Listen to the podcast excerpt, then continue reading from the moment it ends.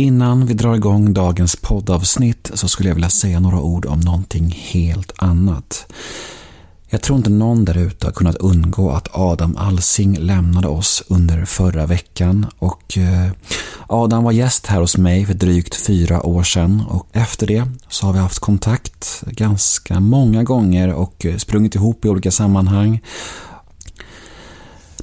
Ja, jag minns det så himla väl när han gästade min podcast. Det var stort för mig, för på den tiden så hade jag otroligt svårt att få gäster. Eh, som många av er vet så kom jag från ett väldigt stökigt liv. Jag kom från kaos och missbruk och skandaler och skit. Men eh, Adam valde att bortse från allt det där. Han var totalt odömande i hela sin uppenbarelse egentligen. Han gjorde inte skillnad på folk eller folk. För han var det ingen tvekan om att bara dyka upp och gästa min podcast och jag tycker det säger så mycket om honom som människa. Han var verkligen speciell på det sättet. Medan andra människor var otroligt ängsliga och inte alls vågade förknippas med Nemo Hedén så eh, tyckte Adam bara var en kul grej helt enkelt. Och han dök upp på inspelningen, var superglad, supergenerös och eh, bara otroligt mysig och fin helt enkelt. Och efter det så fick vi ha kontakt några gånger genom åren och han var alltid sådär fin liksom. Så ja, det smärtar mig otroligt mycket Ja, det här. Och, och eh, jag tycker det är svårt att sätta ord på för det är en sån jävla sjuk grej. Och eh, jag tänker på hans familj och eh, jag tänker på vilken enorm förlust det här är för hela svenska folket. Så jag vill tillägna dagens podd till Adam Alsing och må han vila i frid. You can tell the sun in his jealous sky when we walked in fields of gold. So she took her love for to gaze a while among the fields of barley. In his arms she fell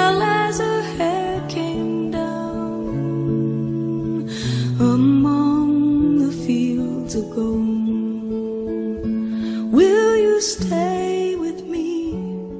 Will you be my love? Ja, varmt välkomna då mina vänner till ännu ett avsnitt av intervjupodcasten Nemo möter en vän och det är jag som är Nemo Hedén och det här är avsnitt nummer 284 och idag har jag med mig komikern Martin Soneby. Och veckans avsnitt är ett gratisavsnitt tillgängligt för alla. Och detta avsnitt spelades in precis innan corona pandemin drog in över Sverige så det är därför vi inte pratar om det någonting. Men jag tänker att det kan ju vara extra skönt att eh, få ett poddavsnitt där detta inte tas upp. Lite befriande kanske och få tänka på annat för en stund. Detta spelades in i Martins eh, AMK morgonstudio på Södermalm. Han har ju ett morgonradiopoddprogram som sänds varje vardag som heter AMK morgon där han och några komiker sitter i två timmar och eh, babblar kan man säga. Där fick jag äran att gästa för en tid sedan och det var väldigt härligt och eh, ja, jag tycker den här podden blev eh, fin. Det var kul att träffa Martin och det var intressant att eh, få veta mer om hans liv. Jag har följt honom i några år och eh, ja, jag tror att ni kommer gilla det här. Framförallt om ni är intresserade av stand-up och den världen. Jag heter Nemo Hedén på Instagram och ni får supergärna följa mig där, då blir jag jätteglad. Vill ni mig något så finns jag på nemohedén gmail.com och detta avsnitt klipps som vanligt av produktionsbolaget LL Experience AB som bland annat producerar Göteborgspodden. Gå in och lyssna på den om ni vill. Nu tycker jag att det är dags för mig att sluta babbla. Nu drar vi igång det här härliga snacket. Plats på scen för Martin Soneby i Nemo möter en vän avsnitt nummer 284. Rulla gingen. Nemo är en kändis den största som vi har. Nu ska han snacka med en kändis och göra någon glad. Ja! Nemo, ja det är Nemo. Nemo möter en vän. Vi kör, vi kör igång. Ja, Nemo möter en vän med Martin Soneby. ja. eh, Hej! Hej! Hej! Jag vet inte vad formatet är. Ska man vara munter? Ja, men det tycker jag. Det är alltid härligt. Tjo och tjim och lättsmält. Ja. Nej, ja men, men- då kan jag vara det. Du ska vara dig själv. Okej. Ja. Eh, lagom munter då. Är, du, är du bekväm i, det här, i den här situationen, att bli intervjuad? Eh, inte så bekväm. Jag är ju ofta den som bara driver, som du gör, som bara driver programmet och bara försöker eh, hålla igång det. Och då kan man inte släppa loss så himla mycket, som du vet. Eh, men, eh, men jo, eh, är det bara en, får man en bra vibb, då, då, då blir det bra. Ja. Då, då, då är jag munter och glad. Hoppas jag kan ge dig den vibben då. För att det vore trist om du kände att jag inte... Är det en enorm press på det nu. Usch, usch. Håll mig munter. Ja, jag ska försöka. Nu hamnar vi hemma hos dig ändå här. Ja, jag bor inte här. Nej, nej, men vi mejlade lite inför det här och, och, och, då, och då sa jag så här, men vi kan köra hos dig för, för smidighetens skull, för jag bor ju ute i Hässelby. Ja. Och då svarade du så här, jag hade gärna kört hos dig, sa du.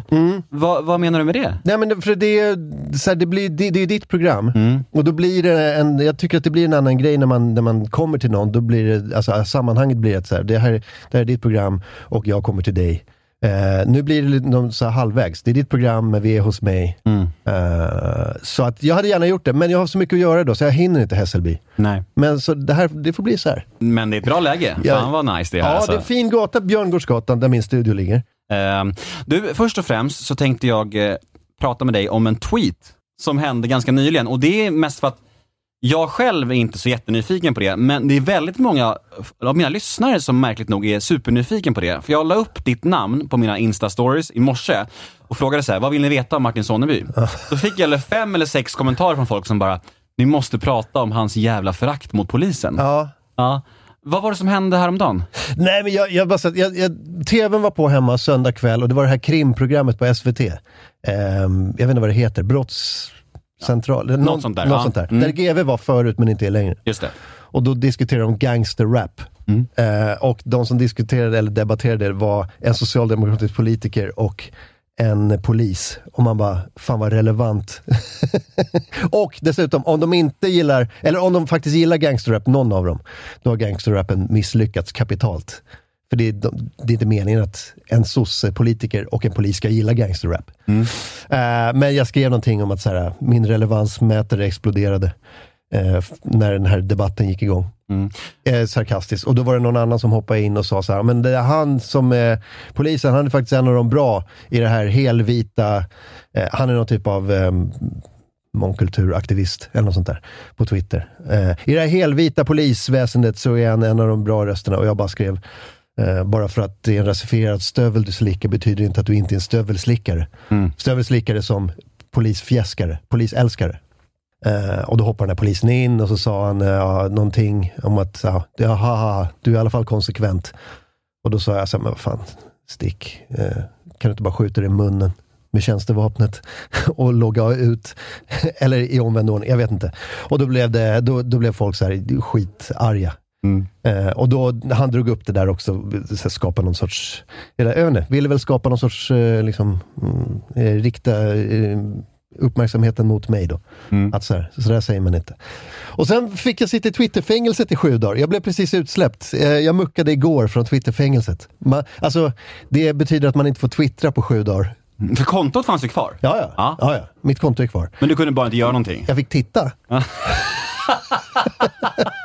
Och du, halva grejen är kvar ändå. Ja, ja, jag, jag får titta, men jag får inte vara med och, och prata. Så jävla lamt straff alltså. Ja, jo, ja, nej, det, för vissa kan det ju vara ett enormt hårt straff att bara få sitta där och bara, jag vill vara med i debatten. Men eh, nej, det var okej. Det var okej. Jag har tre eh, frågor om just den här grejen Okej. som jag funderade mycket på. Fråga nummer ett. Vet du vad du gör när du skriver en sån sak? Inser du vad som kommer hända? Det vet man ju aldrig. Det kan ju vara det här, hända ingenting. Eller så, så blir det liksom ett eh, enormt liv. Eh, det, man har ingen aning liksom. Så nej, Nej. Eh, det, det, ingen vet. Nej. Det är, det är ofta tillfälligheter som gör att det liksom blir en stor grej eller ingenting. Tillfället gör tjuven, eller vad säger man? Nej. Ja, eller drevet. Ja, tillfällen gör drivet. Ja. Ja. Eh, fråga nummer två. Tycker du verkligen som du skriver, är ditt polishat så starkt? Ja men alltså har man växt upp eh, som jag med mitt face eh, och, och dessutom gått på fotboll sedan man var 13 år, då har man ju sett hur ordningsvakter och poliser har liksom betett sig. Eh, dessutom, vet, alla, så här, alla med någon typ av våldskapital och våldsmandat. Typ dörrvakter ute på ställen, man ser hur de har spöat folk. Liksom. Alltså det, var, ja, det var ju allmänt känt när jag var yngre och, eh, och hörde om vakterna på Spybar i slutet av 90-talet, att det fanns en port där de tog in folk och spöade dem om de ville det. Liksom. Så gick de in ett gäng, fem, sex uh, vakter och bara spöade en snubbe sönder och samman. Liksom. Det, var, det, det visste alla om. Liksom. Mm. Och Det blev ju också ganska allmänt känt när eh, det var en eh, MMA-fighter som hette Bass Rutten som de tog in där. Har du hört talas om honom? Ja, den här, den här historien är underbar. Ja, de, de var så nio vakter ja. och, eh, och, och, skulle säga, där den där jäveln, honom ska, han ska, han ska stryk. Och så, eh, men det, det gick inte. Han, han spöade upp alla dem. Um, de så, mådde det bra. De mådde det. Ja, men det var skönt att, att höra. För att, men sådana där, och så, såna där finns, alltså, såna där har man sett överallt liksom. Mm. Eh, som inte kan hantera sitt våldsmandat. Speciellt på fotboll liksom. Mm. De är Eh, och det vet alla som har gått på fotboll. Mm. Alla har sett det här. Så det har väl skapat någon typ av så här, mm, alltså, eh, misstroende och, eh, och lågt förtroende. Och, och, sen, och sen har jag alltid tyckt att vad fan, eh, skriva liksom, debattartiklar eller göra såna här Sveriges Radio-inslag om, om så här, hur det ligger till. Det har ju uppenbarligen inte hjälpt. Det, det är samma sak decennium efter decennium. Jag har sett samma skit i decennier. Så eh, då tänker man så här, ja men vad fan, vi, vi prövar något annat då. Slå tillbaka. Mm. Slå tillbaka.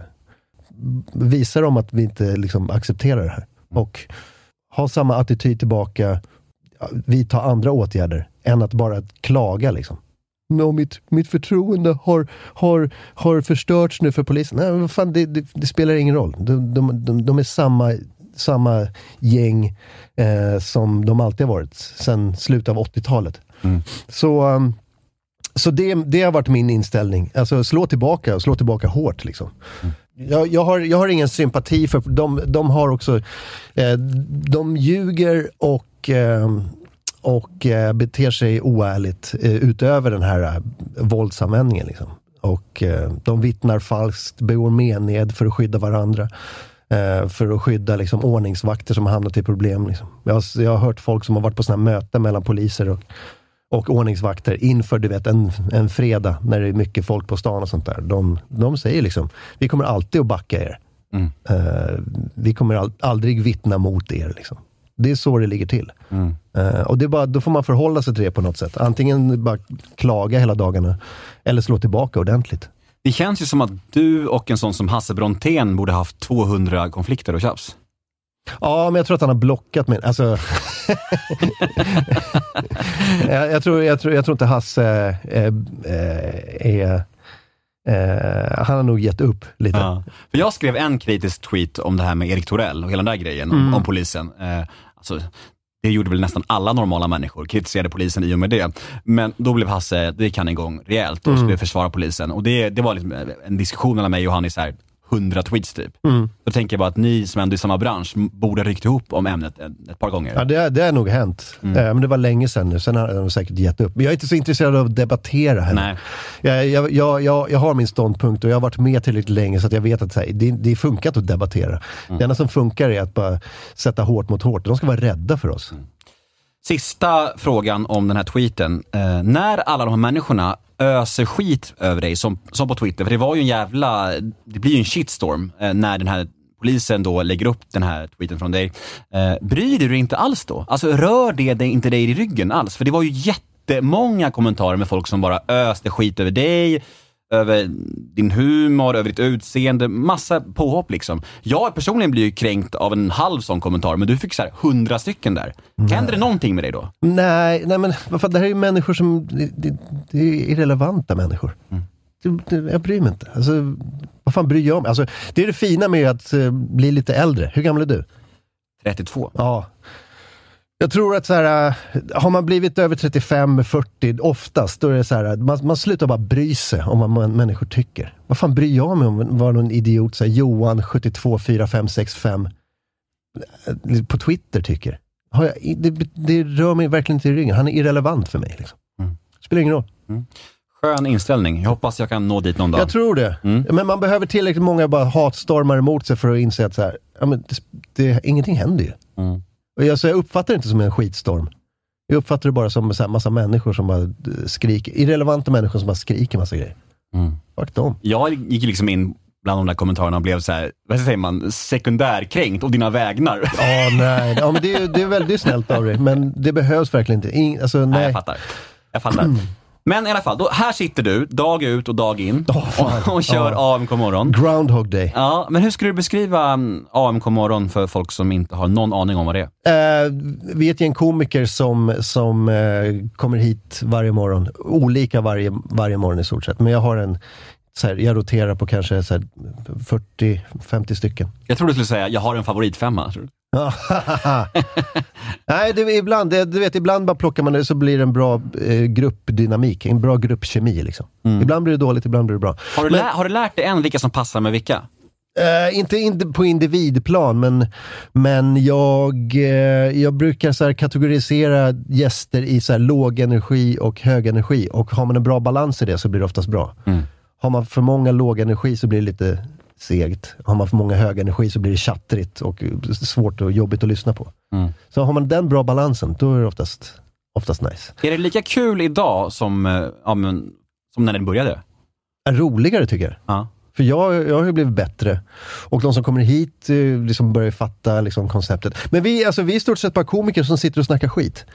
Så det är väl ungefär som att tjuvlyssna på ett gäng komiker som sitter och pratar. Och det skulle kunna vara liksom backstage på en klubb eller efter ett gig. Eller du vet.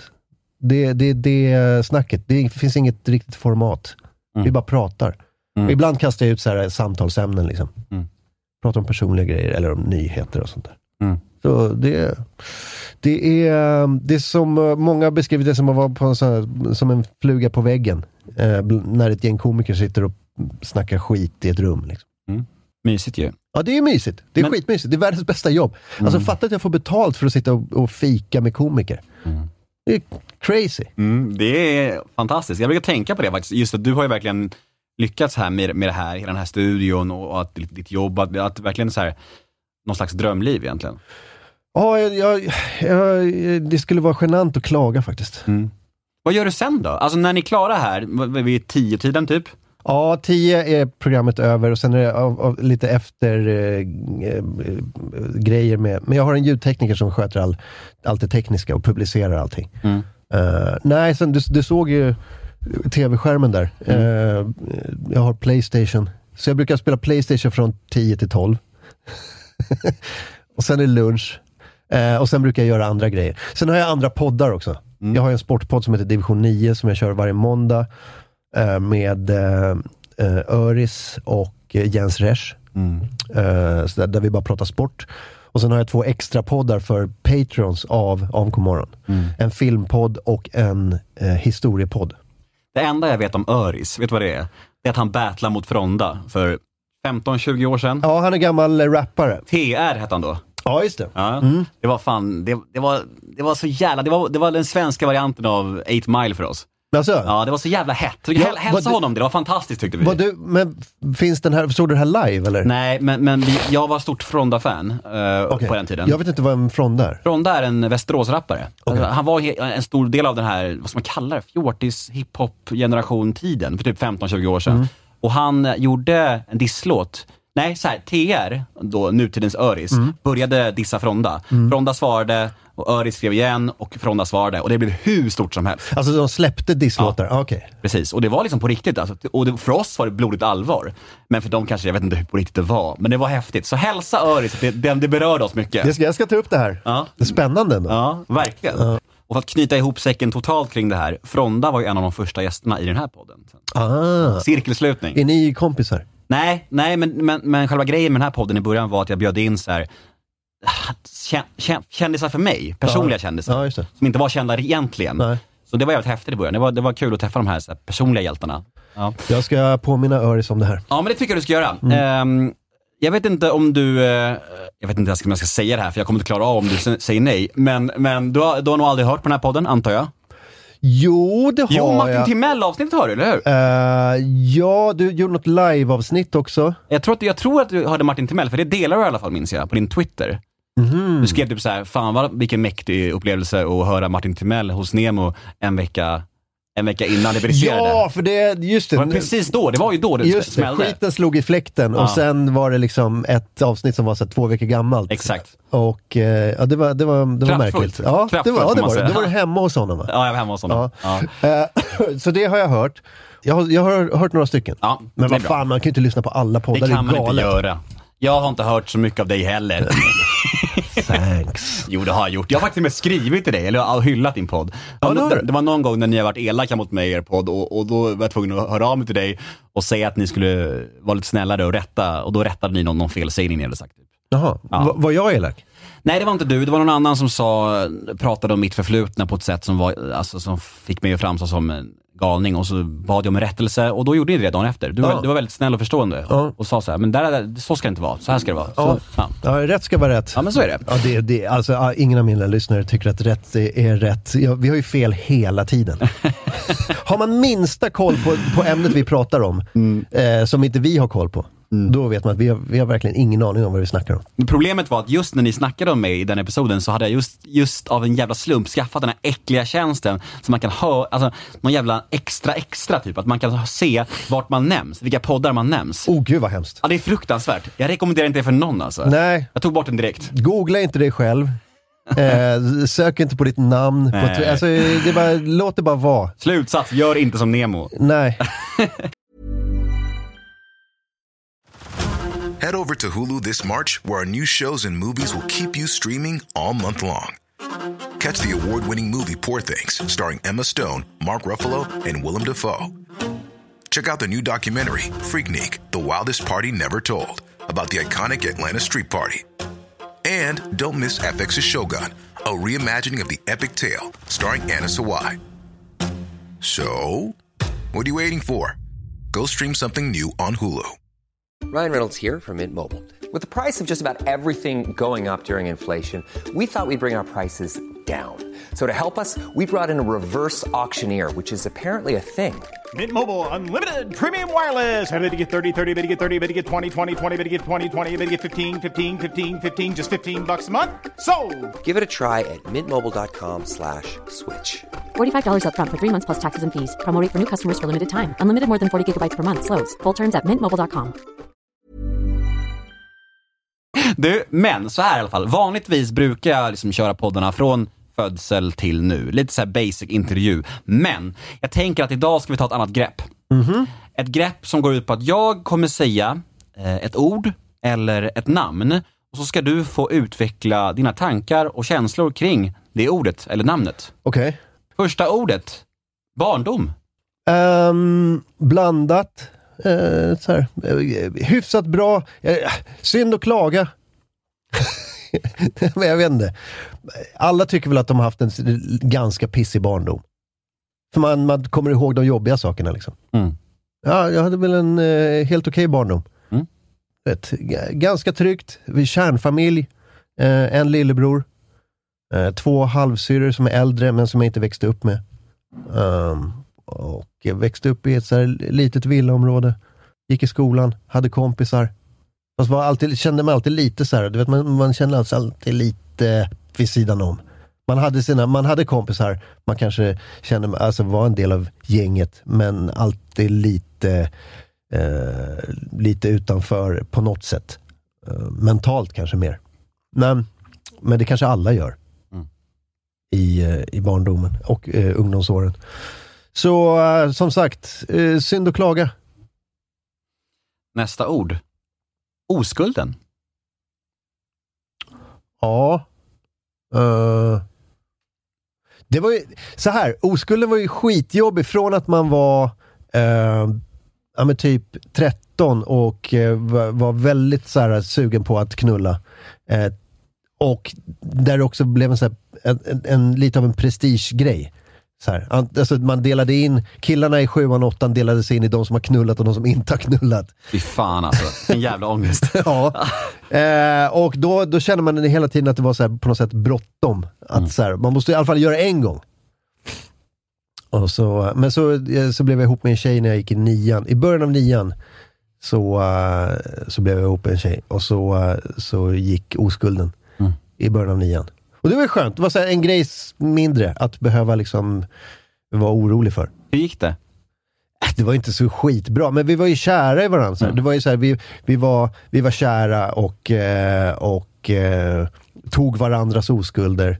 Eh, första var inte så skönt, men sen, sen knullade vi hela nian. Alltså, fy fan, just oskulden alltså. Det finns en sån jävla sjuk historia kring det där som jag måste få dra för dig bara. Alltså jag, eh, det fanns en tjej i vårt högstadie, hon gick igång på att ta oskulden från killar som inte fick ligga. Så hon tog typ så här 20 oskulder. Nej, inte 20! Ja, men, jo, jag lovar hur många som helst. Jävlar! Alltså, alltså mig, min tog hon, alltså fler av mina, mina kompisar också. Och jag trodde att hon bara träffade mig. Och jag var såhär, oh shit den här tjejen hon är ganska snygg, hon tar min oskuld, vilken grej, la la la. Ja, du blev ju kär direkt. Ja! Och jag, började, och jag började dela historien med kompisar och så kommer jag ihåg att jag pratade med en kompis som heter Kim och han bara, har du också träffat henne? Alltså du vet, Oh, damn. den känslan alltså. Vilken jävla Black Widow på Ja! något sätt. ja Det- och så började vi så började vi så luska och fråga andra, så här, Tobbe, en kompis till. Har du också träffat henne? Ja, jag träffade henne här om veckan. Alltså, det var så Men det var också regelbundet, det var inte bara en gång och sen hej då. Utan Nej, nej, nej. var, Hon, hon träffade vissa flera gånger och vissa eh, en gång bara. var så hon lite äldre än er? Det sjuka med det här är att hon var yngre än oss. Oh, damn! Ja, ja! Alltså vi, jag gick typ i nian, hon gick i åttan tror jag. Och så där. Wow! Mm. Hon, hon, vet du vad hon kallades? Horan! Nej, jag vet inte. Nej, men nu kallas hon det. Fy fan. Nej, Nej, men jag, jag bara tänker mig in i vad en, vad en 15-årig kille hade kallat en sån tjej. ja, vad kallar vi henne? Tutt-Lisa, hon hade jättestora bröst. Ja, såklart. Såklart. Ehm, Fantastiskt. Ja, det är en stark historia. Ja, verkligen. Ja. Bra, bra tjej ändå. Ja, men det verkligen, hon gjorde ju oss en tjänst, för ingen av oss fick ju ligga på annat håll. Ja, men jag tror hon gjorde sig själv en tjänst också. Ja, men det tror jag. Jag tror inte hon eh, var liksom, eh, var, var sådär, jaha, nu ska man du vet, gå upp tidigt på morgonen och bara, ja, nu ska jag ligga med de här killarna som inte får ligga igen. Oj, oj, oj, vilket arbete. Men hej, någon måste göra det. Någon måste kliva fram och ta Det är ansvaret. mitt mission, det är mitt kall i livet, vad fan. Ja, ingen annan gör det ju. Vem annan om inte jag? Ja, exakt. Ehm, Ja, du ser. Ja, nästa ord. Genombrott. Det där är ju ett märkligt sätt att... Jag har liksom aldrig tänkt i de banorna. Eh, genombrott. Så här. Jo, när man började med comedy så var det ju liksom kompisar eller du vet, de som man började, som man var på samma nivå med, som man började samtidigt som ungefär. Eh, när de började få så här tv-program och grejer, eller några andra eh, sorts gig, eh, så var man lite så här, oh, undrar när det är min tur. Lite samma där som oskulden ungefär. Att man att man var så här, okej, nu jag är här på den här nivån och eh, jag gör, jag är inte så relevant. Eh, men jag, jag, jag tuggar på och gör min stand-up-grej. Men det var folk som fick liksom eh, stora gig i offentligheten, i stor media. Och, eh, Vilket var det tydligaste som breakade samtidigt? Kristoffer Appelqvist eh, fick eh, ett program som hette 100% tror jag, med Adam Alsing. Just det. Typ tre månader efter att han hade ställt sig på en stand-up-scen så bara blev han castad till ett tv-program. Han bara damn, jävlar. Så det var väl, eh, inte för att jag ville ha det jobbet, för jag kände mig inte redo för det. Eh, men jag kände så här, fan vad gött det vore att kunna leva på det här. Och det tog väl mig ett år ungefär innan jag kunde leva på det. Vilket är skitsnabbt eh, på många sätt ändå. Liksom. Så, eh, eh, men eh, det var, man gick i de tankarna så här, vad, vad igenom, vad, när, när får jag min, mitt break liksom. Mm. Och, eh, och sen gjorde jag väl, sen gjorde jag Ballar av stål som blev ett eh, hyfsat stort tv-program. Eh, och så gjorde jag en, ett program med Magnus Bettner på femman som heter I ditt ansikte. Och så gjorde jag ett avsnitt av Parlamentet. var väl inte skitbra eftersom jag inte kom tillbaka. Eh, men jag skrev på Parlamentet, då hade jag fått manusjobb och sånt där. Så, eh, men jag tror så här, alltså, om, om genombrott i så här, liksom, eh, objektivt sett var väl ballar av stål. Men hur jag förhåller mig till genombrott eller den typen av, den typen av ord är, är att jag, jag, jag vill bara kunna göra min grej och sen om det är liksom någonting jag gör själv på internet som jag gör nu, typ. Eh, eller om det är eh, i, i andra sammanhang, det, det spelar ingen roll. Jag vill bara ha kreativ autonomi. Mm. Jag tror att alla söker det på något sätt. Mm. Men, eh, men genombrott är sånt där som jag inte så här i efterhand känner så här, det är inte viktigt. Det viktigaste är ju bara kunna göra det man vill. Mm. Sen, sen hur många som ser det eller som, som, eh, som reagerar på det eller som vet vem man är, det är inte skitviktigt i sammanhanget. Nederlag. Ja, det där är ju också så himla så svårt. För det är väl det är så här, antingen du vet, i, i folks ögon eller i ens egen... Jag, jag tänker mer så här, personligt eller professionellt utifrån ens egen perspektiv. Vad är, vad är ett nederlag? Kör liksom? både och då. Det finns ju folk som hör av sig så här, du vet, folk som skulle till exempel klaga på den här tweeten. Som är sådär, äh, ja men du är ju inte ens, inte ens femman vill ta i dig med tång. Du vet, någon har skrivit något sånt där. Men det är såhär, ja eller så kanske jag inte vill vara på femman. Det det, det eller, eller du vet så här, sarkastiskt säger, varför är inte du på TV för du som är så bra? Man är så här, men det är inte allas mål att vara på TV. Det är inte allas mål att bli TV-kändis. Uh, eh, vissa kanske ser det som ett nederlag. Men jag, jag är mera så här, jag, jag gör ju det jag vill göra nu. Eh, så jag kan inte bry mig mindre om ett tv-program. Liksom. Mm. Men nederlag är väl att, ja, nederlag skulle, för mig skulle vara så här att jag vill göra någonting men inte kan av någon anledning. Eh, eller svika mig själv eller sånt där. Eh, och ja, nederlag har väl varit eh, Ja, om jag, om, jag var tvungen, om jag var tvungen att skaffa ett så här, äh, någon typ av lönejobb nu, för att jag inte har råd att göra det jag vill göra, eller kan ta in pengar på det jag vill göra. Det hade varit ett nederlag för mig. Ångest. Ja, mer eller mindre ständigt. Mest för sådana personliga så här, ekonomigrejer. Inte att jag inte liksom eh, tar in tillräckligt mycket pengar, det gör jag nu. Jag kan ligga på en så här, helt okej nivå nu och ha ett hyfsat liv och så här. Men du vet, jag har en, så här, jag har en räkning, en elräkning nu som har så här, legat i tio dagar. Men så skitlätt att betala. Ja, det är väl bara så här, gå in och, på banken på mobilen och så bara trycker man in de här siffrorna som står på pappret och så är det färdigt. Men av någon anledning så jag, jag har någon sorts jävla fucked up grej i huvudet att så här, räkningar du vet, tar längre tid att betala. Samma med fakturer. Jag har fakturer från jobb jag gjorde i december. Som jag inte har skickat den. Det är, så här, det är skitlöjligt. Det är så här självpåtvingad ångest som jag kunde, skulle kunna fixa själv. Men eh, som bara ligger där och gnager. Bara, jag borde skicka den där fakturan, jag borde betala den där räkningen. Sen, eh, sen kastas väl ordet ångest runt ganska slarvigt, som jag gör nu. Ångest på riktigt är ju, du vet, som man får så här, tror att man ska dö typ och inte kan andas. Det har jag aldrig upp- upplevt riktigt. Soran Ismail. Ja. Ja, ja. knepigt du. Mm. Ja, fy fan. Vad gör han nu för tiden? Varför hör han aldrig av sig? Ja, det hur? Det var alldeles för länge sedan jag hörde något från Soran. Men frågan är om han bor kvar i samma tvåa och vad han jobbar med. Jag hörde rykten om att han pluggar. Jag bubblar av frågor. Vad det?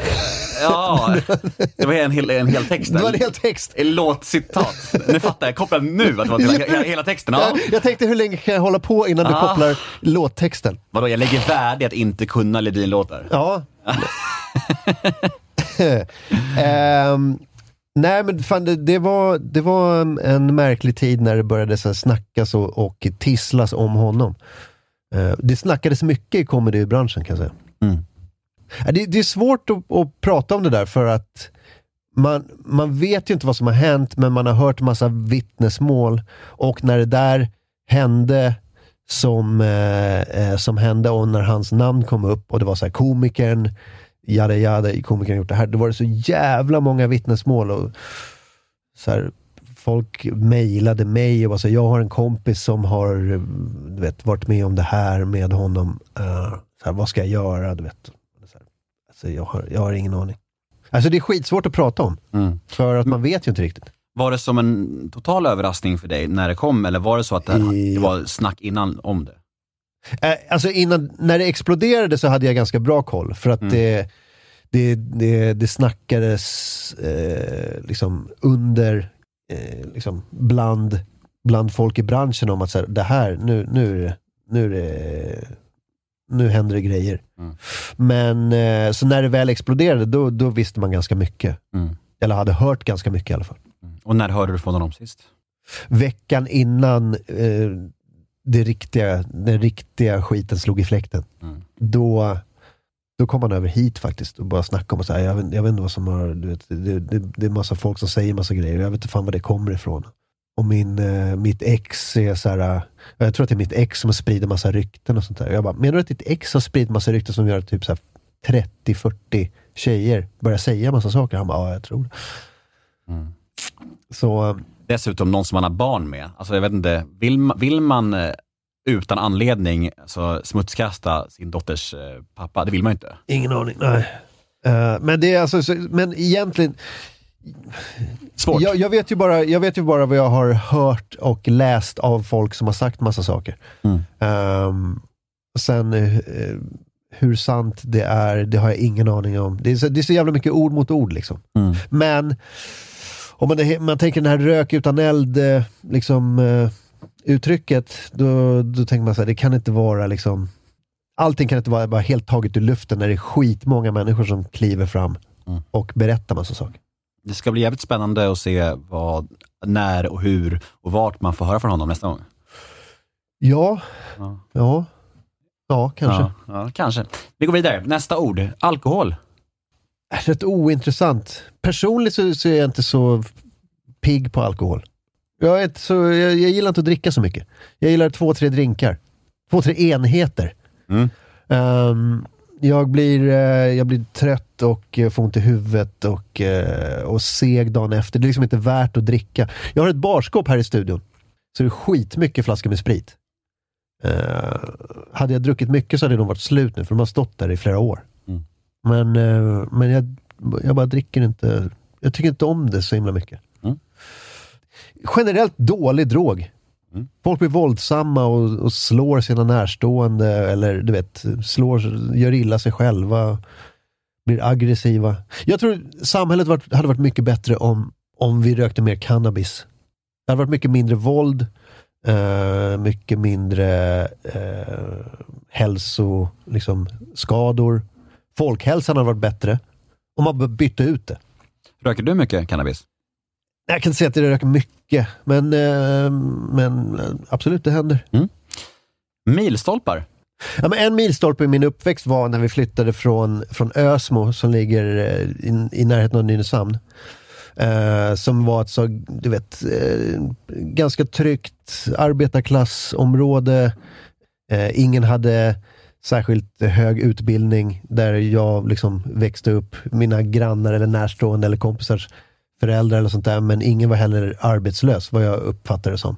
Eh, så, så du vet, ganska tryggt. Men så flyttade vi till Lidingö som var så här övre medelklassområde där du vet, alla var advokater eller företagsledare. Så SAS-chefen bodde så här, sju hus bort från oss. Det var en helt annan värld. Liksom. Man fick komma in i, i, en, eh, i en värld som man inte var van vid. Och så, det, var, det, var så här, det, var en lång, det var en lång resa kan man säga. Från, från Ösmo till eh, finare delar av Lidingö. Liksom. Eh, så det var en milstolpe, bara för att det formade en på, på ett visst sätt. Man, så här, man, man, blev, man fick upp ögonen för en annan, en annan värld. En helt annan social grupp. En annan milstolpe, men här, mellan typ 20 och 25 så reste jag ganska mycket. Fick se världen eh, på, eh, på här, ganska många olika delar av världen. Träffade ganska många ol- olika delar av människor. Det var ingen riktig milstolpe så, men det var en serie av milstolpar. Liksom. Alltså börja, att börja med comedy var väl en milstolpe också. Alex och Sigge? Uh, Sigge, har, jag har ju eh, gemensamma kompisar med Sigge. Jag har en kompis Jonas som växte upp med honom och sånt där. Så jag träffade Sigge några gånger. Då visste jag inte så mycket vem Sigge var. Jag tror att han har varit lite i olika tidningar och så här, gjort, gjort grejer i tidningar. Eh, men du vet, så här, trevlig snubbe. Han var intresserad av stand-up jävligt mycket också. Och frågade mig om jag kunde hjälpa honom och sånt där. Eh, men det blev inte så mycket av det. Jag var så här, absolut, det kan jag väl göra. Eh, men sen hörde jag inte så mycket mer än så. Det, det är väl typ det. Jag har kanske träffat honom fem gånger. Mm. trevlig snubbe. Mm. Alex Schulman har jag aldrig träffat, men jag har förstått att han har något problem med mig. jag har ingen aning om varför. Eh, men eh, men det, det verkar väl vara något så här rubbed him the wrong way av, av någon anledning. Jag har ingen aning om varför. Mm. Men de är väl framgångsrika?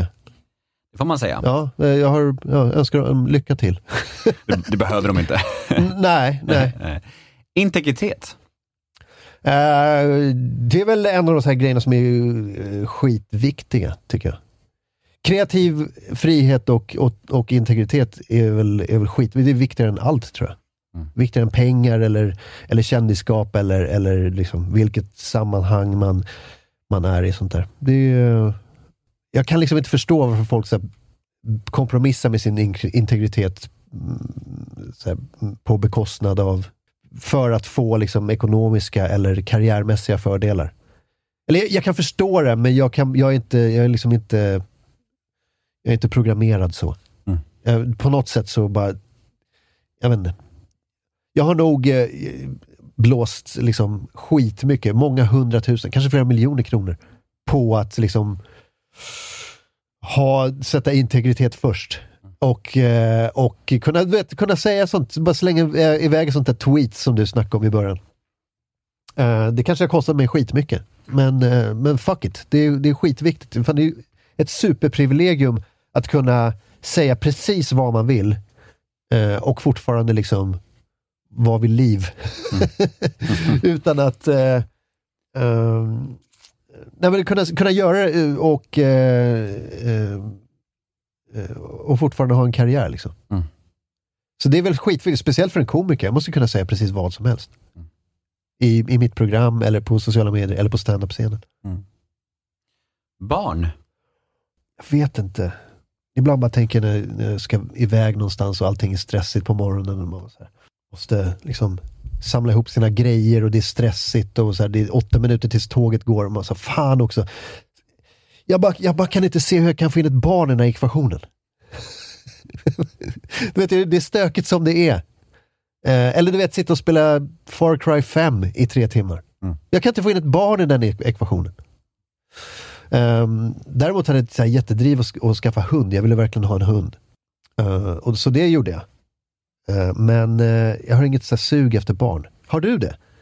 Jag har en dotter. Ja, jag vet, men innan, alltså var det, var det liksom så här, nu vill jag verkligen ha barn? Ja, nej men så här, jag har alltid sett mig själv som en ung pappa. Jag, jag ville så här, ville ha barn, jag ville liksom göra så här, åka vattenrutschkana och sparka fotboll med mitt barn. Liksom. Hade du gamla föräldrar?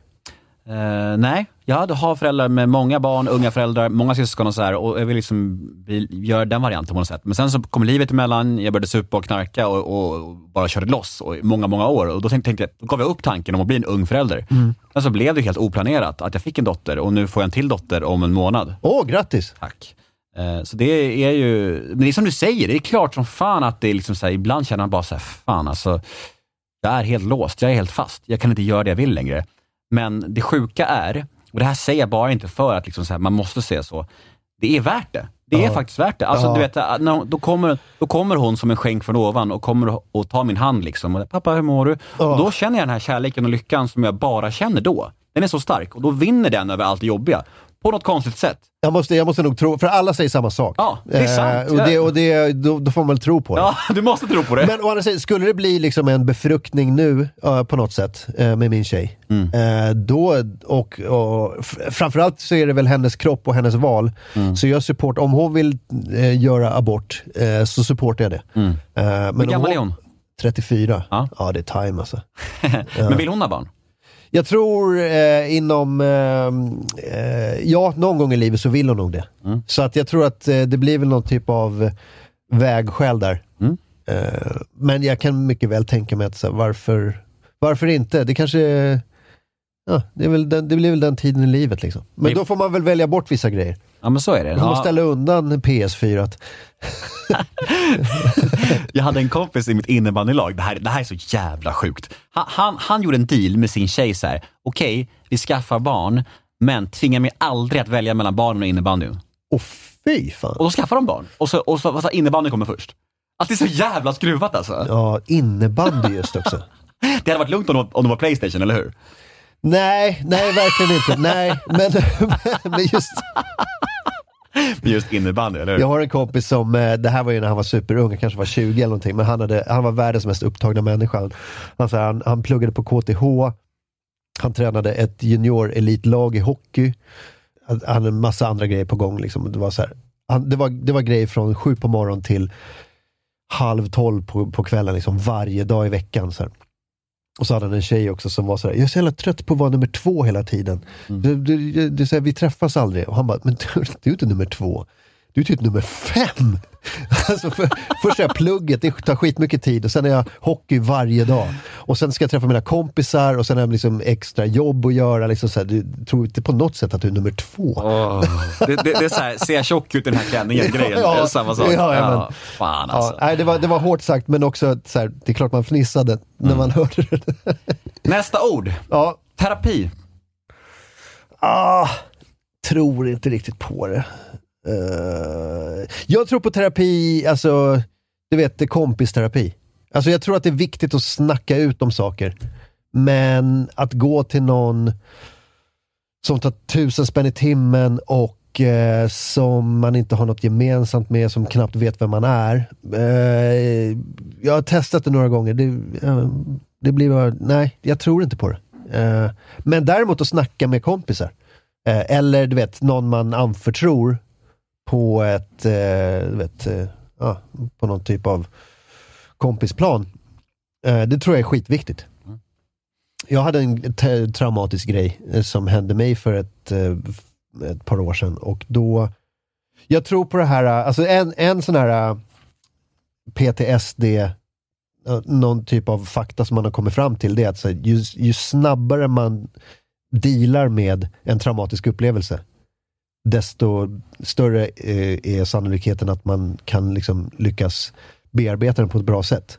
Så om du är med om en flygolycka, så det, det första du ska göra är att så här, bör- börja prata om det. I stort sett så här, när, när planet har gått i backen, så ska du börja babbla om det. Liksom. Ehm, det var vad jag fick lära mig om PTSD.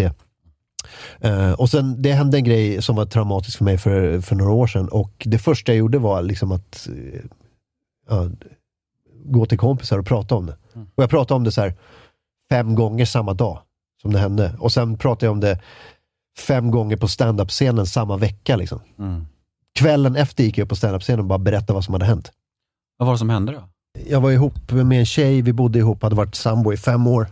Eh, hade haft lite så här, lite problem i förhållandet, det har varit lite stökigt. Jag hade jobbat skitmycket, jag hade en turné som jag var, var ute på och som jag producerade själv och samtidigt gjorde programmet. Det var, det var bara skitmycket jobb. Så jag gjorde programmet måndag till torsdag. Torsdagen så drog jag iväg, gjorde gigs torsdag, fredag, lördag. Kom hem ibland lördag natt eller söndag morgon. Och så var det upp måndag och göra samma sak igen. Och det var bara så här, det var jobb, jobb, jobb. Och så, så det blev, det blev eh, spänt i förhållandet. Och sen runt jul då, då ja, det bara exploderade allting. Det, runt jul är allting jävligt stressigt också. Eh, och då var jag så här, faktiskt, jag kan inte bo hemma längre. Jag, så, så jag bodde hos en kompis i några veckor. Och sen när jag kom hem en morgon, måndag morgon, för att hämta lite kläder och, och fixa lite grejer, då var det en, så här, en snubbe i mitt vardagsrum. Eh, så han, han bara, t-shirt och kalsonger, han bara stod där. hon var inte hemma då. Eh, hon hade, för jag visste att hon hade åkt till jobbet kvart över sju. Jag kom exakt klockan åtta.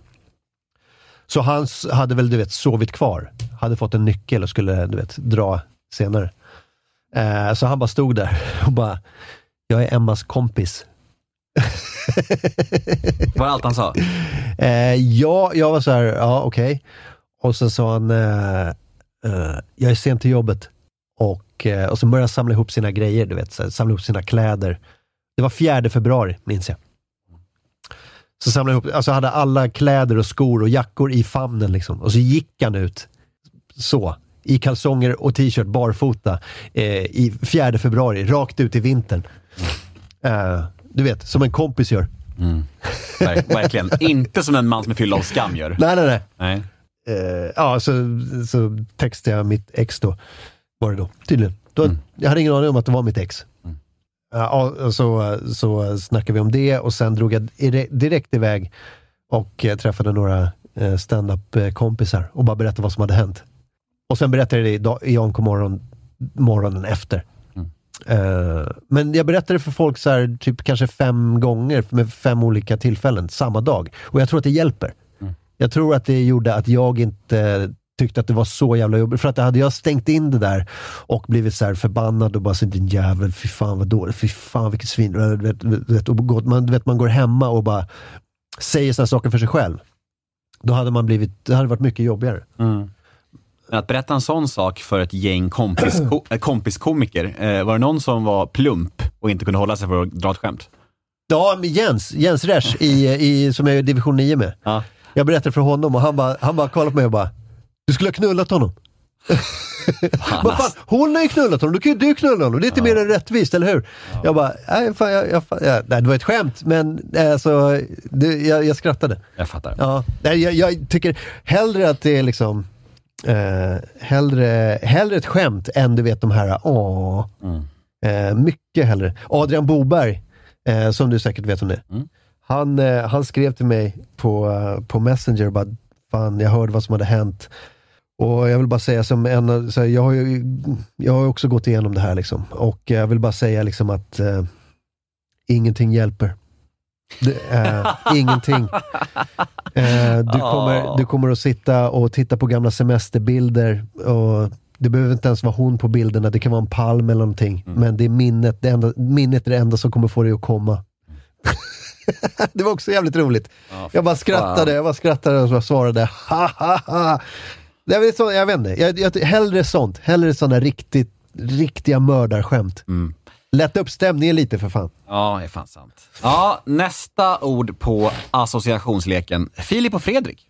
Ja men också så här, eh, två snubbar som har, jag vet inte, som verkar ha något problem med mig så här, från dag ett. Jag vet inte varför, jag har ingen aning. Eh, Vad tycker du om dem? Jag lyssnade på deras podd religiöst eh, eh, från början, tyckte den var svinbra. Sen började de köra på engelska och det var jättekonstigt. Jag var så här, vad fan håller de på med? Ska försöka, eh, alltså bra, alltså hej, friskt vågat liksom. För, för, göra något internationellt, försöka få en internationell gångbar podd. Eh, men jag, jag gillar det inte alls. Eh, och sen är de väl tillbaka på svenska nu, men jag har inte riktigt så här, hittat tillbaka. Eh, och, och lyssna på dem. Men förut lyssnade jag på dem jättemycket. Bra podd. Sen var deras tv-program, här, det var väl bra i början, men sen var det så här, ah, nej, orkar inte. Sista namnet slash ordet på associationsleken är Janne Westerlund. Ja, fan vad du vill med, vad- fan vad, vilken kvällstidningspodd. Det är så jävla hetsjakt. Du måste förstå att det här är lika mycket lyssnare och skit, alltså som, som jag, min egna. Ja, men de är ju hetsjakt också. Ja men vad fan, du vet ju vad du ger dig in på, vad fan. Gör jag det? Nej, jag har ingen aning. U- Uppenbarligen inte. Nej, är det här någon sån här Du hetsjakt? kan passa om du vill, Jävla- säg pass då. Ja, men det säger väl mycket mer än att säga någonting annat. Ja, men vad Ja, fan. men Janne Westerlund du är väl transparent? Ja, fast jag, jag är väl inte den som försöker så skapa liksom, konflikt. Eh, Men ni har snackat om mig i er jävla podd, då är det min tur att försöka ställa dig mot, dig mot väggen. ja, men du vill ju bara få mig att... Alltså, det här är bara ett sätt att få kvällstidningsrubriker. Det kommer inte du få genom att snacka om Janne. Det är redan Nej. gjort. Det är redan ja, gjort. Jo, det känns gjort. Ja. Eh, nej, men Janne är väl en sån här eh, märklig typ som har varit så här märklig från dag ett. Som man känner så här, eh, det, det är en konstig... Jag hade en konstig känsla av honom också. Från att jag började med stand-up. Från att han ville liksom börja sälja in någon typ av stand-up-kurs till mig. Jag hade gått en stand-up-kurs, börjat göra gigs, eh, du vet, fem minuters spottar på olika ställen. Så hörde han av sig, då skulle han starta någon sån här stand-up-skola. Eh, och uh, ville att jag skulle gå med där och det skulle kosta sig 20 000 kronor. Och jag bara, så för det första har jag inte 20 000 kronor för det andra. Så, eh, jag, liksom, jag har redan gått en kurs, nu ska vill jag bara ha spottar. Liksom. Eh, så att, eh, nej tack. Och sen, jag vet inte, han bokade väl mig på olika grejer, men jag, jag tyckte alltid det var så här. Det var någonting med Janne som var, något, det var off. Någonting var off. Jag fick en dålig känsla av honom. Och så har det varit så liksom genom. Men sen har man kommit fram till att eh, det är skitmånga andra som tycker det i den här branschen också. Att liksom, nej, han är bara en jävla bilhandlare. Liksom. Han försöker bara skapa massa jippon eh, för att få publicitet. Och samma sak när han försöker här, starta grejer med mig också. Så har det varit liksom eh, man har hört från folk som, eh, som frågar så, vad, vad är grejen med, med eh, Soneby och, och dig? Och han bara, då har han tydligen sagt, enligt andra, att det är bara business. Det är bara business. Så att det där, det är bara publicitetsstunts. Liksom. Mm. Och eh, efter liksom 12-13 år av publicitetsstunt så börjar man tycka så här, men vad fan. Skriv några skämt istället för att hålla, hitta på massa jävla stunts. Mm. Eh, det är det man, man tycker om Janne Westerlund. Mm. Då är vi klara med den leken och då är det dags för lite snabbfrågor. När grät du senast? Eh, jag, jag, vet- jo, eh, jag vet inte, kanske någon, ett par veckor sedan. Men det var någon sån sportgrej. Eh, jag, jag gråter alltid åt sportgrejer. Rekommendera en tv-serie. Eh, Succession, 2019 års bästa. Paradrätt.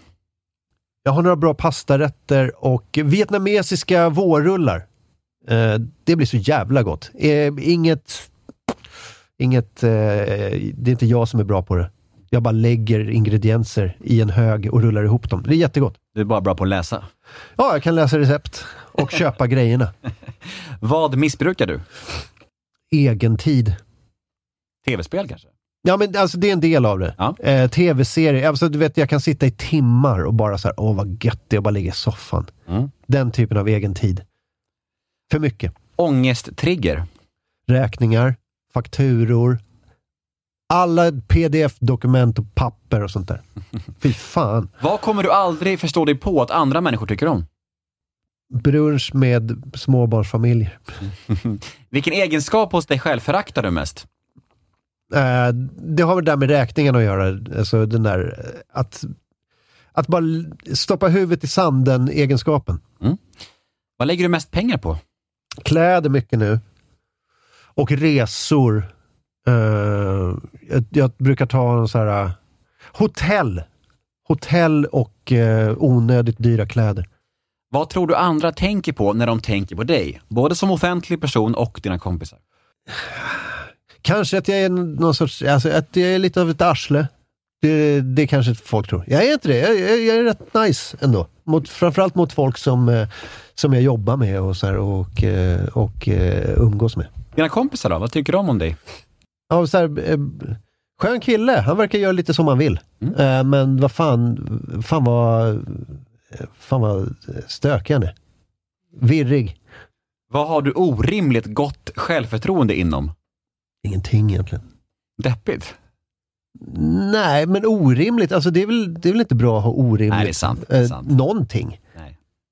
Jag har inte orimligt lågt självförtroende heller. Det är väl bara så här. Du har helt lagom självförtroende. Ja, men jag, jag är medioker på alla sätt. Och det är väl okej. Det är faktiskt sant. Kändiscrush. alltså jag, jag, alltså ibland sitter jag och tittar på intervjuer med Josh Brolin. Och jag tycker han verkar så himla trevlig. Josh Brolin skulle sån där man, snubbe som man skulle vilja, du vet, hamna bredvid på en flygplatsbar. Bara hänga några timmar. Sista frågan i den här punkten. Jag misstänker ett rungande ja här. Legalisera marijuana. Ja! ja! Jag var rädd jag blev. Jag var... Tycker du man borde legalisera alla droger? Eh, avkriminalisera. Eh, legalisera är en helt annan grej. Eh, då skulle du kunna, alltså det är som i Kalifornien. Jag var i Kalifornien förra sommaren. Och där, där kränger de med, alltså det är som att gå in på Apple Store. De, de bara montrar med grejer och så bara, ja, hur kan vi hjälpa dig? Vad vill du ha? Jag vill ha något nice när jag tittar på film. Då bara, då har vi de här. Det är legalisering. Det kan mycket väl köra i, i Sverige. Det skulle vara bra, för då tror jag att alkoholkonsumtionen skulle gå ner. Och det är bra för alla på alla sätt. Men eh, jag tror inte på att legalisera till exempel kokain. För då kan hjärtat explodera om man inte vet vad man håller på med. Eh, cannabis, det kan du ju nästan eh, trycka i dig hur mycket som helst och det är liksom, ja, du kan, du kan må dåligt men du kommer inte dö av det. Liksom. Men kokain, då, då dör du ju. Alltså det, det är en ganska fin linje mellan typ att så här, ja, fest och ja, hjärtat exploderar. Det är inget bra alls. Men däremot avkriminalisering, alltså det är ju det är befängt hur vi håller på. Det är Saudiarabien i Sverige idag. Liksom. Alltså man är så extremt eh, fundamentalistisk och eh, lyssnar inte på forskning och sånt där. Världen har gått vidare. Men Sverige är kvar i samma liksom 1981 Vi har en justitieminister som inte, ens, alltså, som inte har en jävla aning om någonting. Och han har liksom, han vägrar tro på ny forskning. Mm. Eh, och det, det är ju rent farligt. Liksom. Och så har vi en kulturminister som hatar film. Eh, Ja, men det, det, folk dör inte av det. Nej, jag skojar. Folk dör av svensk narkotikapolitik. Jag håller Folk dör inte av att vi har en sopig svensk film i, i Sverige idag. Nej, det är så, väldigt sant. Ja. Väldigt sant. Avslutningsvis ska vi damma av ett gäng lyssnarmail. Mail nummer ett blir det så här. Hej Martin, vet du vem Fredrik Geniet Söderholm är? Ja, det vet jag. Mm. Eh, framförallt nu på senare tid när han har, har startat en eh, Onkomorron-liknande verksamhet. Exakt, frågan fortsätter, fortsätter så här. Frågan fortsätter så här. Och är du medveten om hans nya morgonradioprogram Gott Snack? Har du lyssnat? Är du rädd för konkurrensen? Eh, jag är medveten, har inte lyssnat. Eh, eh, nej, inte, inte rädd. Det är väl jättebra. Dels är det ju supersmickrande att någon eh, tar efter det man gör. För jag ju, har ju varit eh, först och Eh, eh, den enda i Sverige som har gjort liksom, podd på det här sättet. Någon typ av hybrid mellan, mellan radio och, eh, och podcast. Eh, och gjort det på typ någon sorts morgonradioformat, fast ändå inte. Så det är väl, eh, det är väl eh, bara en, en stor komplimang att någon vill ta efter. Um, sen tror jag inte, jag tror att konkurrensen ligger ju inte där. Konkurrensen ligger ju med de som lyssnar på FM-radio fortfarande. Ehm, så, så nej, inte det minsta. Det är nog bara bra för det som, eh, som vi gör. Liksom. Mm. Att fler gör ungefär samma sak. Nästa mail lyder, Hej Martin, hur mycket tar du ut i lön i månaden? Det känns som att you and you only blir ganska rik på AMK morgon. Du drar ju iväg på rätt feta resor med jämna mellanrum har jag sett. Ja, eh, men å andra sidan har jag inte så mycket andra utgifter. Jag bor rätt billigt. Alltså vi har, en- jag och min tjej har en lägenhet. Vad är det? Vi betalar så här, jag betalar kanske sju och hon betalar lika mycket. Jag har ingen bil. Eh, jag har ingen sommarstuga. Eh, jag tar inte ut så jävla mycket i lön. Eh, men eh, man, alltså, allting jag gör, typ resor och sånt där. Till exempel åker jag på en fotbollsresa. Då, skulle, alltså, då betalar ju företaget det för att det är någonting som jag kan använda i liksom, min sportpodd division 9. Jag kan ju åka som reporter på något sätt. Sådana där grejer. Eh, åker jag på en, eh, på en annan resa så... så alltså, man, man hittar sätt. Jag har hög omsättning i bolaget. Eh, men lön tar jag inte ut så himla mycket. Eh, men det går väl att kolla upp om man är intresserad av det. Faktum är att jag vet inte själv hur mycket. Jag har en revisor som fixar allt sånt där. Och så säger han så här, så här mycket tog du ut i lön det här året och eh, så här ser din eh, årsredovisning ut för företaget. Så, nu- så, så, här. så eh, nej, jag, jag vet inte, jag tror inte att det är så mycket. Jag vet inte, 25 kanske? 25-30? Okej. Ja. Mail nummer tre. Hur mår svensk standup? Hur Ja. står den sig jämfört med amerikansk? Jättebra! Och, och är det lika roligt att gigga nu som för tio år sedan? Eh, svensk stand- standup är jättebra. Det är skitmånga som kör. Jag tror att standupen mår eh, i direkt relation till antalet klubbar som finns där ute. Eh, är det många klubbar eh, och det kommer br- liksom bra med folk, då mår standup jättebra. Standup är bara beroende på antal sentimmar som finns i landet varje vecka. För det är fler som vill göra, som står i kö för att göra liksom standup, än vad det finns möjligheter.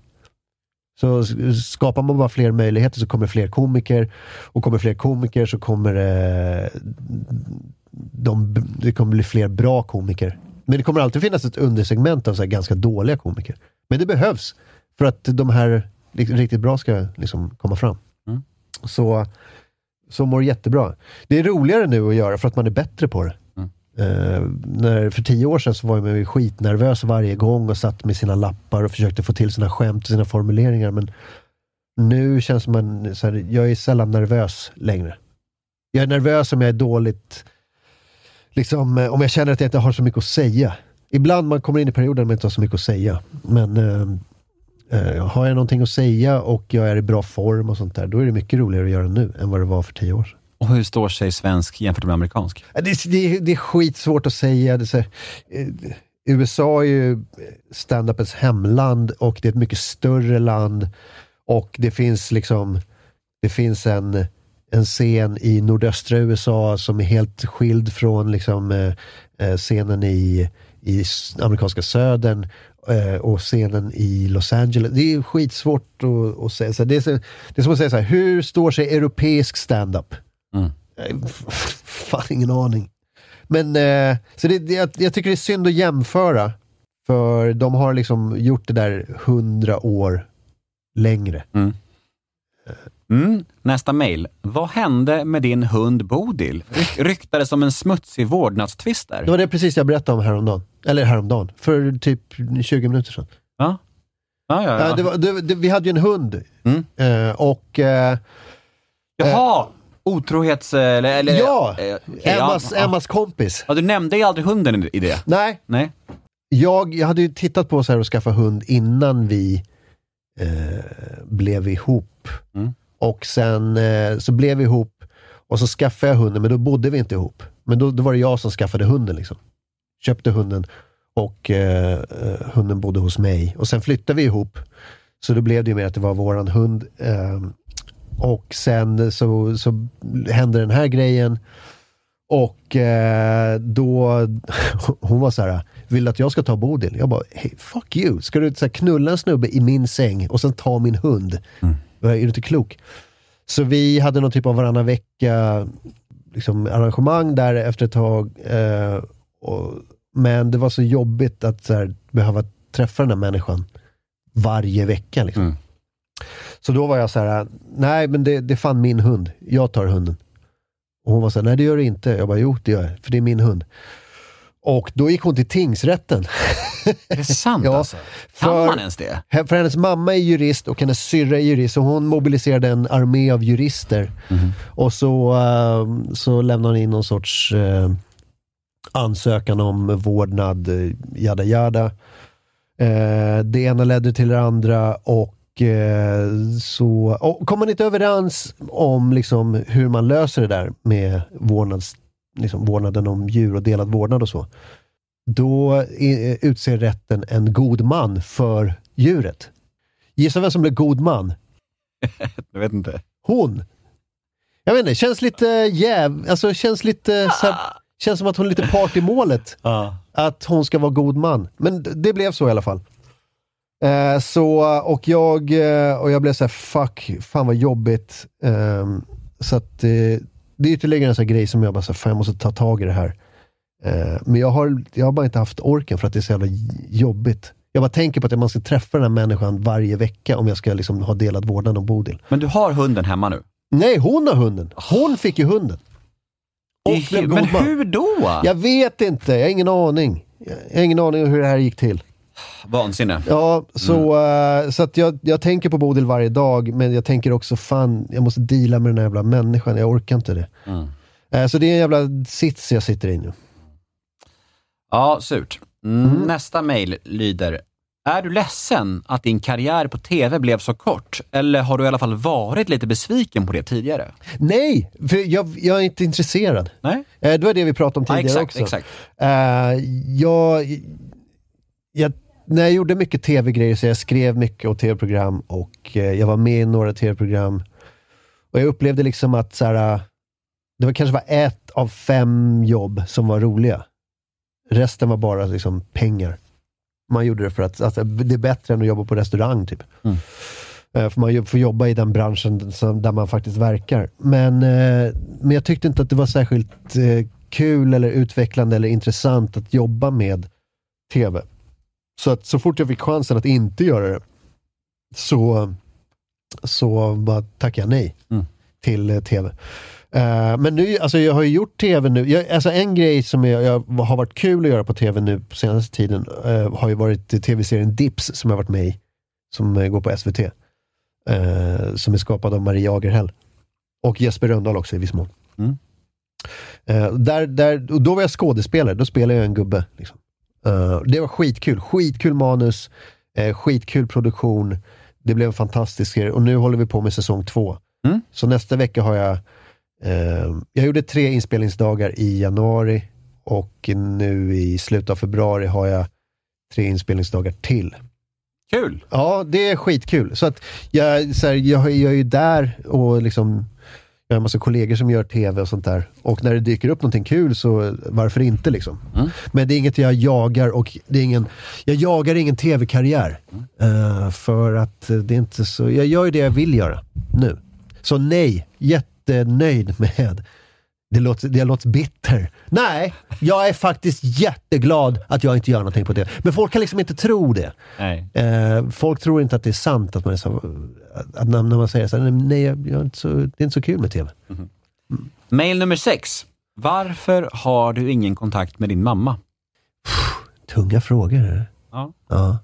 Eh, nej, men det, jag vet inte, jag, jag uppfattar det som att det var alltid så himla stökigt med, eh, med min morsa hela tiden och eh, från att jag var typ jag menar, tonåring så var det alltid så här förenat med någon jobbig känsla när man skulle ha eh, när man skulle liksom, i, alltså, det bara kontakten med ens föräldrar. Och den gick liksom aldrig över. Det var hela tiden så här, fan, det är någonting som är skitjobbigt. Jag behöver inte gå in på detaljer, men det var bara så här, känslan när man, eh, när man har kontakt med dem är, eh, är inget bra. Inget kul. Eh, och sen eh, när jag inte hade kontakt med min morsa så, var det, så kändes det bättre. Och då, då var jag så här, ja, jag skulle ju kunna gräva i det här och försöka deala med det, men det har jag försökt göra liksom sen jag var ja, kanske 18, 19, 20. Och inget har ju hjälpt. Det som hjälpte, det var ju att bara så här, nej, koppla bort det. Eh, så att jag löste det på det sättet jag eh, kunde lösa det på.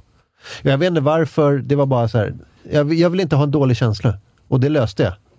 Så det är därför. Mm. Ja, men så kan det vara ibland, att relationer tar mer än vad det ger. Ja, men visst. Eh, och eh, vissa har ju tur och bara lyckas komma överens med sina föräldrar skitbra. Och jag tror att det är mycket med personkemi att göra. Jag, bara, jag bara har dålig personkemi. Kanske dålig, mycket bagage också, jag vet inte. Så eh, jag löste det på det sättet. Eh, andra kan lösa det på andra sätt. Hur är du då med dina föräldrar?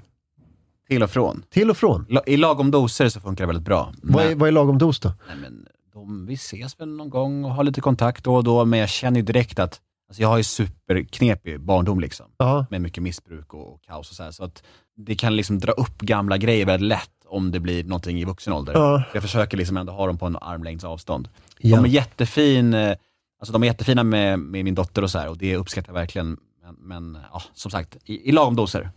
Ja.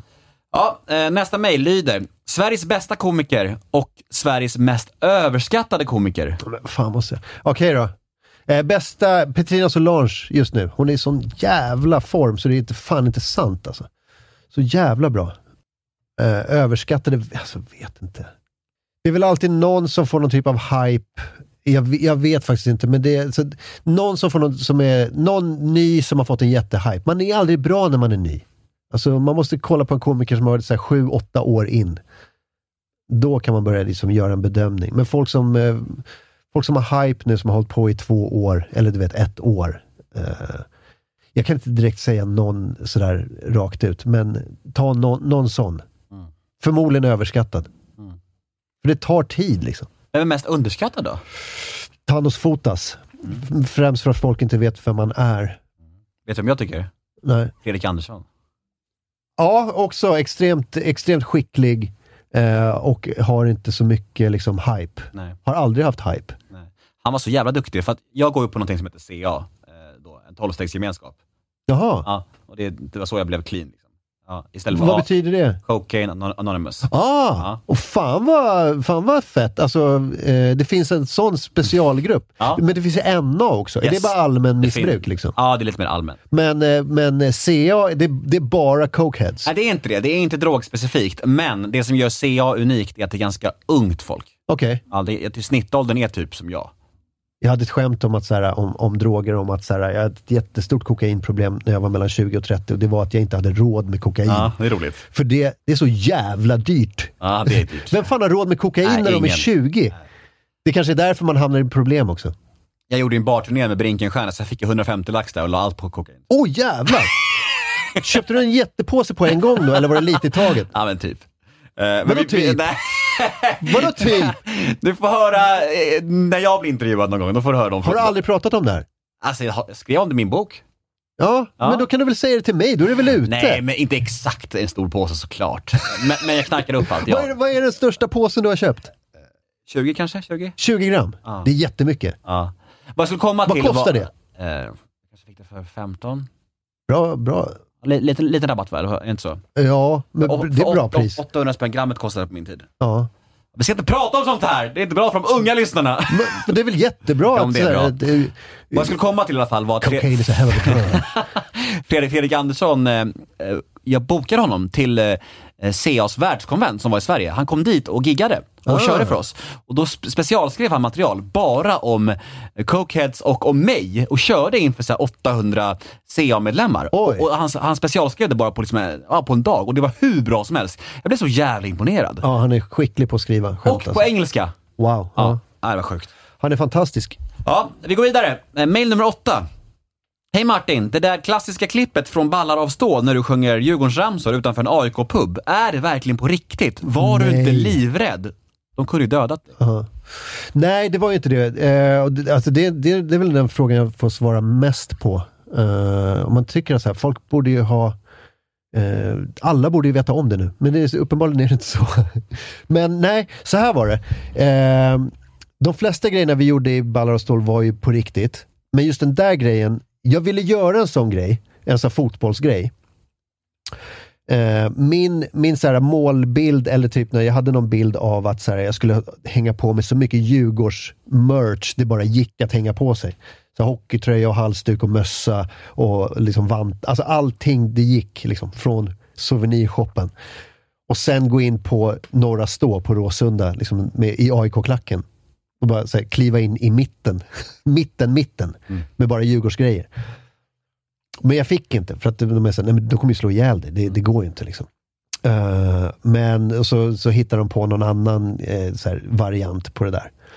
Och, eh, och då, då var de så här, men, men vi är riggare så att det är, bara, det är liksom statister som, eh, som spelar supportrar från andra laget. Ja, men, men det blir inget, då blir det inget roligt. Det roliga är ju att det är farligt, liksom. att det är på riktigt. Annars är det bara en sketch som är halvkul.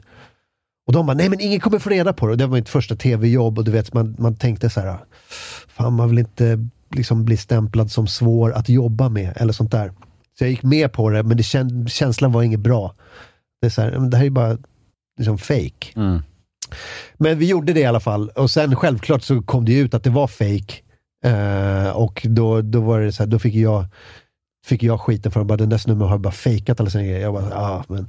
Och det, det, det gjorde väl också att man, så här, ens första liksom, tv-gig var, blev att så här, att man, man bara hade fejkat grejer. Och jag ville liksom, allt jag har velat göra har varit liksom så här, att vara transparent och genuin och äkta. Så här stand-up, eh, sen när jag började göra podcast, det, bara, det känns liksom transparent och, och äkta. Eh, man, man, liksom, man fejkar ingenting när man gör en podcast, man pratar om riktiga grejer. Eh, så det gjorde extra ont liksom att här, folk, det första man gör är att man blir stämplad som någon som liksom, gör, så här, hittar på saker liksom. Mm. Eh, så nej, just den grejen är ju eh, rakt igenom hittepå. Yes. Eh, mail nummer nio. Hej Martin, jag har egentligen två frågor i en. Fråga nummer ett. Om du bara fick äta en typ av pizza för resten av ditt liv. Hej David! David vem? Det är David Sundins eh, eh, liksom go-to-fråga. Är det så? Ja. Aha, Han drog du- den i Melodifestivalen. Just det, det gjorde han ju. Ja. Men den här killen heter Hampus Radström. Ja, fast eh, det är Davids mail. Jag gillar... Fan, det, det står mellan två pizzor och det är en som jag kör som är så här, ganska basic, eh, extra ost och eh, pepperoni. Som en ganska klassisk amerikansk pizza. Gott.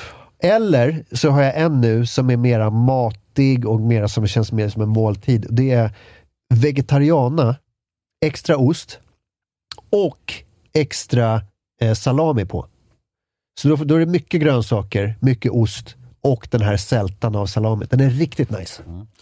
Hampus andra fråga, och det här är faktiskt Hampus fråga, det här är inte min fråga, du får inte tro det. Men det, han skrev även så Janne. Westerlund, vad tycker du om honom? Nej, ännu värre. Han skriver så här. När får Nemo Hedén gästa AMK morgon? När till och med tråkmånsen Kristoffer Triumf får vara med? Ja, eh, när du vill.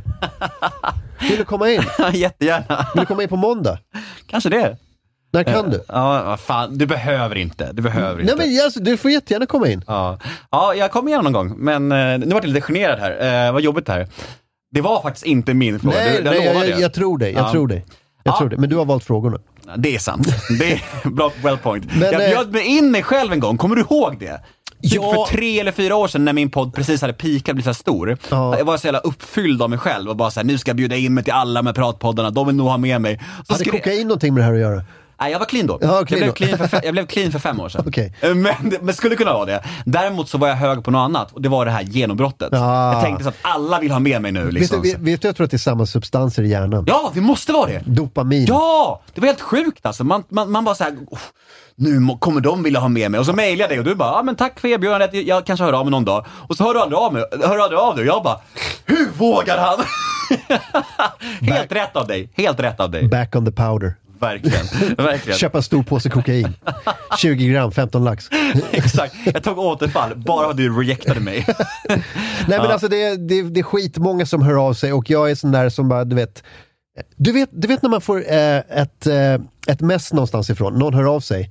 Och så är man sådär, ja men bra det där ska jag eh, eh, kolla upp senare, jag hinner inte nu. Och sen har man ingen aning om vart det där mejlet tog vägen, eller messet tog vägen. För att du vet, det kan vara på Instagrams DM, det kan vara i Messenger, det kan vara på Twitters DM, det kan vara i ett mail. Du vet, man har sex, sju olika kommunikationskanaler och så vet man inte vart det där... Det är skitmånga som har hört av sig och så bara så här, just det, var den där människan, var, var hamnade det Är någonstans? det många som bjuder in sig själv så? Som frågar om de får komma in? Ja. Eh, jag, jag ska inte säga många, men jo, men det händer då och då. Mm. Eh, men jag vet inte, jag, bara för, jag vet vad jag behöver? Jag behöver en redaktör som sköter allt sånt här. Jag trodde Robin funkade lite som det. Nej, han, han sköter allt tekniskt. Ja. Han klipper, liksom, ser till att ljudet är okej, ser till att liksom, allting, alltså, podden kommer ut. Eh, Allting sånt tekniska, inte så mycket innehållsmässigt. Mm. Eh, men jag behöver en redaktör som bara sköter, liksom, fan vad skönt. Mm. Bokningar, eh, all, all sån där kontakt. Jag behöver det. Nu är det dags för poddens sista fråga. Oj. Oj, oj, oj, oj. Hej Martin! Hej. Jag skulle vilja höra dina tankar kring yxan i fittan-grejen så här några år senare med lite distans och perspektiv till det hela. Tycker du att ni skötte det rätt? Hade du gjort annorlunda idag? Kanske kan ge lyssnarna lite kontext till de som inte vet vad jag skriver om. Eh, AMK morgon, november 2015. Då, satt vi, då hade jag inte den här studion, utan då hade jag eh, Då satt jag på ett produktionsbolag som heter Beppo, som har ljudstudios. Kristoffer Svensson eh, hade kommit in. Han kom in lite sent. Han varit uppe hela natten. Han kom in full. Jag gillar när folk kommer in fulla. Du vet, de har dygnat. Det är ett legendariskt avsnitt med eh, Little Jinder som kom in här. Ramlade in efter en kväll ute och bara gjorde det mest legendariska avsnittet av AMK morgon som någonsin har gjorts tror jag. Eh, han kom in i alla fall, hade fått en dålig recension, eller du vet, ljummen recension av en bok han hade skrivit med Nanna Johansson i Aftonbladet. Och då gjorde de Lilla Drevet som låg på Aftonbladet och Kristoffer Triumf, eller Triumf, Kristoffer Svensson tyckte att det var illojalt av Aftonbladet Kultur att ge Kristoffer då en ljummen recension. Eh, så att han eh, började eh, skrika eh, riktigt vidriga saker om eh, Aftonbladets kulturchef på den tiden, Åsa Linderborg. Vi satt ju där och bara tänkte så här, han är ju full, han är över gränsen, han är medveten om att över gränsen, han gör en, han gör bara en, han gör en sån gubbe bara. Han gör en gubbe som säger liksom helt galna saker. Så jag tyckte att det var så här: wow, du vet när, man, när, man, när någon säger helt outrageous grejer och man bara skrattar av sig, du vet, Jesus, han sa det där. Den, den vibben, den hade jag. Hade inte en tanke på att någon skulle ta det på riktigt på allvar. Liksom. Eh, men det gjorde folk. Eh, jättemycket. Och, eh, och sen mm, folk, alltså de som jag gjorde podden med då, eh, mådde dåligt över det här. Och bara tyckte att, vad fan, ska vi inte ta bort det här? Det här, det här är skitjobbigt. Och så, eh, och eh, Kristoffer Svensson nyktrade väl till där efter ett tag, efter några timmar på eftermiddagen. Så vi snackade om det och han var så här, kan vi ta bort det där? Och jag var så här, det är helt upp till dig liksom. För mig kan det vara kvar. Men han ville ta bort det, så vi tog bort det. Och sen var det väl eh, flera veckor av... Alltså det var väl ett... Det är väl ett drev på riktigt. Eh, ordet drev kastas runt lite slarvigt nu för tiden tycker jag. Det- du vet, så det där som jag var med om nu förra veckan, det är inget jävla drev. Det är bara några randoms på Twitter som, som är arga. Liksom. Det är inget drev. Men det här var ju riktigt jävla wow. Men jag tycker inte att... Eh, jag hade nog inte skött det på annat sätt eh, mm, nu. Så här, liksom, om det hade skett igen. Liksom. Jag, hade, jag, hade, jag, hade, jag hade hanterat det på exakt samma sätt. För eh, om, om inte Kristoffer ville...